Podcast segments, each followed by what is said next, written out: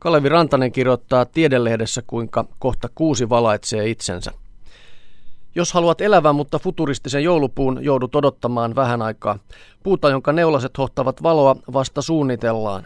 Ratkaisua haetaan uudelta monitieteiseltä tutkimusalalta, synteettisestä biologiasta. Sen ideana on koota eläviä koneita biokomponenteista samaan tapaan kuin elektroniikkaa kasataan elottomista osista. Brittiläisen Cambridgein yliopiston kasvitieteen opiskelijat hakivat valovoimaa Vibrio fischeri meribakteerista, joka majailee Euprymnas scolopes mustekalan valoelimissä.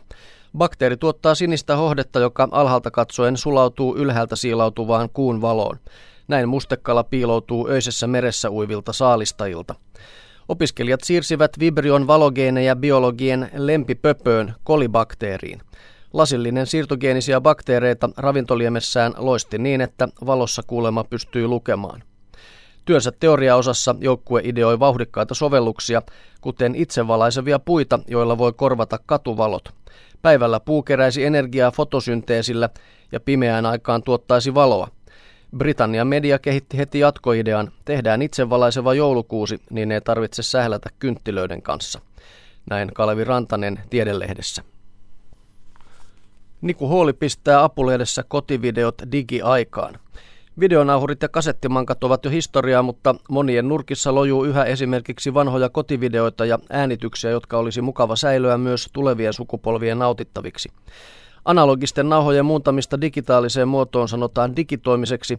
Digitoimiseen tarvittavaa laitteistoa ei tarvitse hankkia omaan kotiin, sillä monissa kirjastoissa voi nykyään digitoida esimerkiksi videonauhoja, kasetteja ja diakuvia.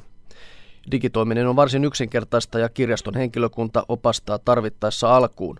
Esimerkiksi V H S-nauhan digitoiminen D V D-levylle käy helposti. Videonauha laitetaan sisälle laitteeseen, jossa on sekä videonauhuri että kirjoittava D V D-asema. Muutamalla napinpainalluksella laite alkaa toistaa videota ja siirtää sitä digitaaliseen muotoon D V D-levylle. Digitointiurakkaan pitää varata aikaa. Videon kopioiminen digitaaliseksi tapahtuu samaa tahtia, kun nauhaa toistetaan. Tätä ei voi nopeuttaa. Yhdelle levylle voi laittaa materiaalia useilta videonauhoilta, lopuksi levylle voi laatia yksinkertaisen valikon. Laitteen viimeisteltyä tallennuksen D V D-levy toimii missä tahansa tavallisessa D V D-soittimessa. Jos digitoiminen kirjastossa kuulostaa liian työläältä, voi työn toki antaa ammattilaisten käsiin. Digitointipalvelua tarjoavat nykyään monet yritykset. Niiltä löytyy myös kalusto harvinaisempien formaattien, kuten kaitafilmin, digitointiin. Näin Niku Hooli avussa. Ja lopuksi Eija Niemelän palstalla Kotilääkärilehdessä kerrotaan, että vaalea hedelmä tai vihannes päivässä voi pitää aivohalvauksen loitolla. Hollantilaistutkimus selvitti, onko hedelmien ja vihannesten värillä aivohalvauksia ehkäisevää vaikutusta. Kasvien väreistä kun voi päätellä, mitä terveydelle suotuisia aineita ne sisältävät.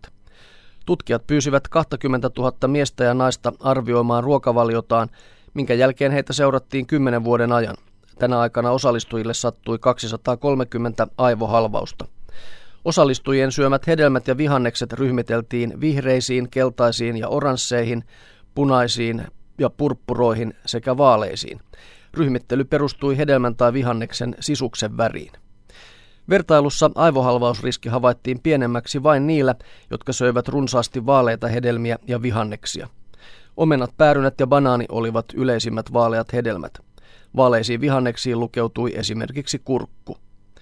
Vaaleita hedelmiä ja vihanneksia yli sata seitsemänkymmentä grammaa päivittäin syövät säästyivät aivohalvauksilta noin puolet todennäköisimmin kuin alle kahdeksankymmentä grammaa syövät. Muunväriset hedelmät ja vihannekset eivät vaikuttaneet aivohalvausriskiin. Näin Eija Niemeläinen Kotilääkärissä.